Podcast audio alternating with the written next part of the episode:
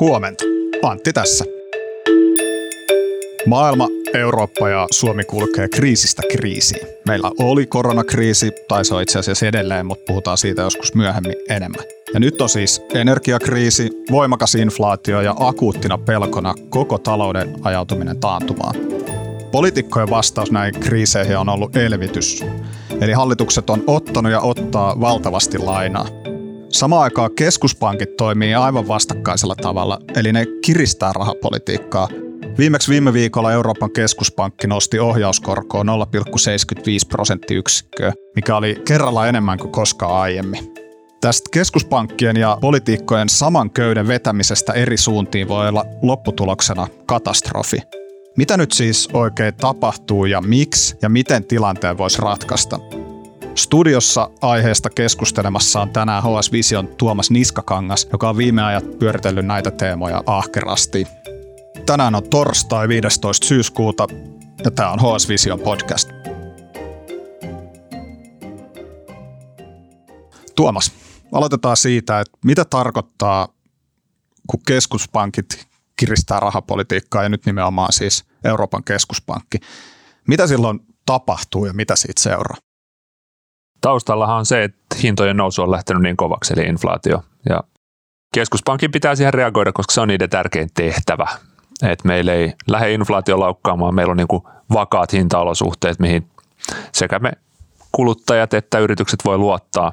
Ja silloin keskuspankki ohjaa rahapolitiikkaa pääasiassa korkojen avulla, eli ne pystyy ohjaamaan sitä, millaisia korkoja pankit maksaa, ja sitä kautta välittyy korot myös meidän tavallisten ihmisten ja yritysten elämään. Eli silloin kun rahapolitiikkaa kiristetään, niin meidän korot nousee ja me vähän ruvetaan himmailemaan meidän toimintaa, mikä viilentää taloutta ja sitä kautta ottaa pitään hintojen nousukurissa. Hyvä on. Miksi just nyt on todella järkevää kiristää rahapolitiikkaa keskuspankkien näkökulmasta? Tämä inflaation kiihtyminen on ollut aivan poikkeuksellista. Sitä on päivitelty kuukausi toisensa jälkeen, miten hintojen nousu on yllättänyt ylöspäin. Se alkoi tuossa koronakriisin edetessä, kun valtiot on kovasti elvyttänyt taloutta peläten, että se pysähtyy kokonaan silloin pandemian pahimmilla hetkillä. Ja, ja silloin on kannustettu just matalilla koroilla ja, ja muutenkin ää, valtioiden rahan käyttö ohjannut taloutta siihen suuntaan, että nyt pidetään pyörät pyörimässä ja silloin se on vähän niin kuin ylikuumentunut, etenkin Yhdysvalloissa, mutta myös Euroopassa, niin, niin hinnat on lähtenyt nousuun ja, ja sitten tietysti tämä energiakriisi, eli se, että energian hinta on noussut, sähkön hinta on noussut, bensiinin hinta on noussut, niin se on ollut semmoinen todellinen tärsky tähän talouteen. Kaikki nousee. Niin kuin sä sanoit tuossa, niin siis poliitikot toimii just päinvastoin kuin mitä keskuspankit. Sä oot kirjoittanut jutun, jossa sä oot verrannut tätä niin kuin köydenvetoa. Tuossa vähän avasit sitä, mutta pystyt saamaan lisää, että mistä se johtuu, että poliitikot ja keskuspankit tarkastelee asioita niin eri näkökulmista? Se on poliitikoille vähän vaikea tilanne, että inflaatio pitäisi taltuttaa viilentämällä taloutta. Eli nyt kuluttajille kaikki on kallista ja samaan aikaan keskuspankit joutuvat vähän niin kuin hidastamaan talouden pyörien pyörimistä, mikä voi aiheuttaa lisää työttömyyttä mahdollisesti ja, ja muutenkin taloudellisia vaikeuksia. Poliitikkoja on vähän vaikea hyväksyä sitä ja se on itse asiassa se syy, miksi tämä inflaation hoitaminen on annettu keskuspankkien tehtäväksi aikoinaan, koska poliitikoille se on niin hyvin hankalaa. Ja, ja tällä hetkellä poliitikot, niin kuin Suomessakin syksyn budjettiriihessä nähtiin, niin poliitikot rientää paikalle, kun äänestäjillä tulee vähänkin hätä.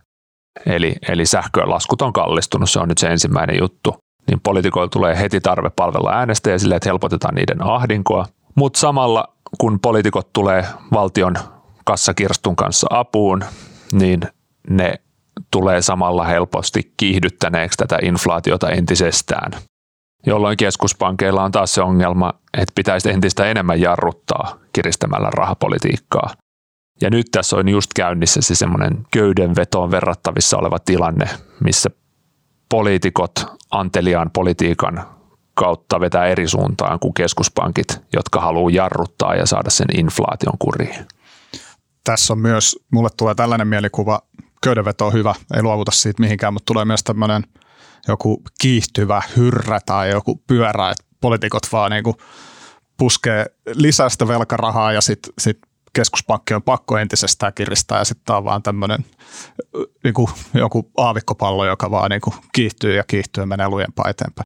Se on täysin mahdollista. Siis nythän jo nähtiin Euroopan keskuspankin edellinen tämä koronnosto äskettäin 0,75 prosenttiyksikköä, niin se oli kovin koskaan. Ja myös eri Euroopan maissa nyt nämä pikatoimet, joilla kansalaisten ää, kärsimää vahinkoa niin kuin on yritetty kompensoida, niin, niin ne on ollut kanssa aika huomattavia, mutta tämä voi olla vasta alkuun. Eli en yhtään ihmettelisi, että jos tämä energian hinta pysyy näin korkealla ja, ja, ja samaan aikaan ää, kansalaiset joutuu kärsimään ruoan hinnan noususta sitä kautta entistä enemmän, niin että nähdään vielä lisää toimia valtiolta, jolla pyritetään helpottamaan kuluttajien ahdinkoa ja, ja, ja siinä on tosiaan sitten semmoinen kierteen mahdollisuus. Miten pahaksi tämä tilanne voi sun mielestä, tai voisi mennä pahimmilla? No siis se ihan ultimaattinen pelko on semmoinen hyperinflaatio, mistä on esimerkkejä kaukaa historiasta, mutta, mutta se nyt lienee edelleen äärimmäisen epätodennäköistä. Mun mielestä siis isoin konkreettinen pelko tässä on se, että jos keskuspankit joutuu hirveästi nostamaan korkoja ja, ja valtiot saa samaan aikaan käyttää hirveästi rahaa ja velkaantuu, niin, niin silloin herää kysymys siitä, että voiko toistua se viime vuosikymmenen eurokriisi, jossa yhtäkkiä markkinoilla heräsi huoli näiden etenkin Etelä-Euroopan maiden velkakestävyydestä. Eli, eli se on paha yhdistelmä myös valtioille itselleen, jos niiden korot nousee, eli ne joutuu maksaa entistä enemmän ää, kustannuksia niistä lainoista, joita ne ottaa, ja samaan aikaan ne niiden velat lisääntyy, kun ne käyttää hirveästi rahaa kansalaisten tukemiseen. Niin ei ole kovin kaukaa haettu skenaario se, että jossain vaiheessa lisääntyy huomattavasti huoli siitä, että miten esimerkiksi Italia tulee lopulta selviytyä näistä veloistaan. Jos talouden näkymät on huonot, velka kasvaa ja samaan aikaan korot on hyvin korkealla. Melkoinen vyyhti. Tota, Onko tästä mitään luontevia reittejä ulos?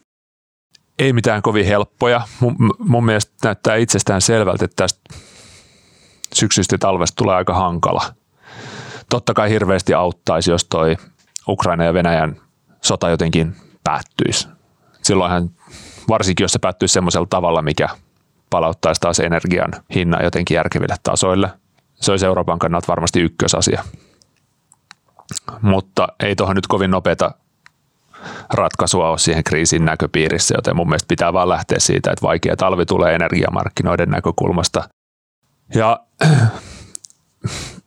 jotenkin sitten varmaan se hyvä skenaario on se, että siitä huolimatta ehkä osittain just tämän valtioiden antelian rahan käytön ansiosta, niin talous pysyy kuitenkin hyvässä jamassa, että ei tule sitä semmoista huonoa kierrettä, jossa tämä johtaa vaikkapa tehtaiden sulkemisiin ja sitä kautta työttömyyteen ja, ja, ja sitä kautta niin kuin semmoiseen taantumakierteeseen, niin se olisi mun mielestä hyvä suoritus, että vältyttäisiin sellaiselta talouden huonolta työttömyyskierteeltä. Tulee vielä sellainen ajatuskulku tässä mieleen, että lainaa otetaan ja otetaan vielä lisää lainaa ja vielä vähän lainaa, niin jossain vaiheessahan asiat tulee maksettavaksi. Tämä on tämmöinen, mihin ainakin Suomessa tuntuu, että meidät kaikki on kasvatettu siihen, että sitä velkaa ei kuulu ottaa ja se velka kuuluu hoitaa, niin onko tässä nyt niin, että okei, pystytään pitämään niin kuin, tilanne jotenkin kurissa, mutta sitten nalli napsahtaa joskus hamassa tulevaisuudessa? Niin, se napsahtaa onneksi, tai en tiedä onko se meidän onneksi, mutta että jossain muussa maassa kuitenkin ennen Suomea, koska vaikka Suomen velka on lisääntynyt nopeasti eikä ollenkaan hyvällä tasolla, niin silti Euroopassa on paljon muita maita, joissa tilanne on huonompi. Tuossa ennen koronakriisiä keskustelu tästä valtioiden velkaantumisesta otti vähän uusia jengoja, kun monet ihan vakavasti otettavat taloustieteilijät rupesivat vähän kyseenalaista, että ollaanko me oltu liian tiukkoja ennen tätä valtio, valtioiden velkaantumista kohtaan. Ja, ja esitti semmoisia ymmärtäviä näkemyksiä, että ehkä sitä pystytään aika korkeillakin velkatasoilla hyvin elämään ilman, että meidän talouskasvu vaarantuu tai että ilman, että siitä syntyy kriisejä. Ja osittain tämän keskustelun ja osittain aiempien kokemuksien kautta, niin nyt sitten koronakriisissä valtiot on todella ottanut sen rooli, että nyt valtion velalla hoidetaan nämä kuprut ja mennään niistä yli ja niin on mentykin, mutta ei mun päähän mahdu, että miten se lasku ei tulisi maksettavaksi jossain vaiheessa. Ja nyt se osittain jo tavallaan tuleekin tässä, tässä, tämän syksyn ja talven aikana, mutta, mutta edelleen näyttää siltä, että edelleen yritetään mennä tavallaan lisää höyryä vaan koneeseen, kun, kun sitä tota, ongelmia tulee vastaan. Ja, ja jossain vaiheessa mä luulen, että, että, että niin kuin, se ei ole enää mahdollista, että ei, ei, ei, ei tämä mikään ikiliikkuja ole. Et velka pitää maksaa ja, ja vaikka valtioiden velkaa pystyy maksaa hitaasti ja, ja, ja talouskasvu auttaa siinä, jos talouskasvu saadaan käyntiin, niin, niin on se silti pois tulevaisuudesta. Me varmasti palataan näiden teemojen pariin vielä uudestaan. Kiitos niin mä vähän pelkään, joo. Kiitos. Kiitti. Lyhyt ilmoitus. HS Visio on talouteen, politiikkaan ja teknologian keskittyvä sivusto, jonka jutut ilmestyy osana Helsingin Sanomien tilausta. Ne löytyy Hesarin sovelluksesta ja osoitteesta hs.fi. Jos sulla ei ole vielä HSn tilausta, niin sä voit kokeilla sitä kaksi viikkoa ilmaiseksi osoitteesta hs.fi kautta parempaa kuunneltavaa. Äänestä, kuvasta ja leikkauksesta vastaa tänään Oona Mattila. Mun nimi on Antti Tiainen ja tämä on HS Vision aamupodcast. Me tehdään nykyään tätä podia neljänä päivänä viikossa, eli vedetään nyt tähän väliin pitkä viikonloppu ja kuulemisiin jälleen maanantaina. thank you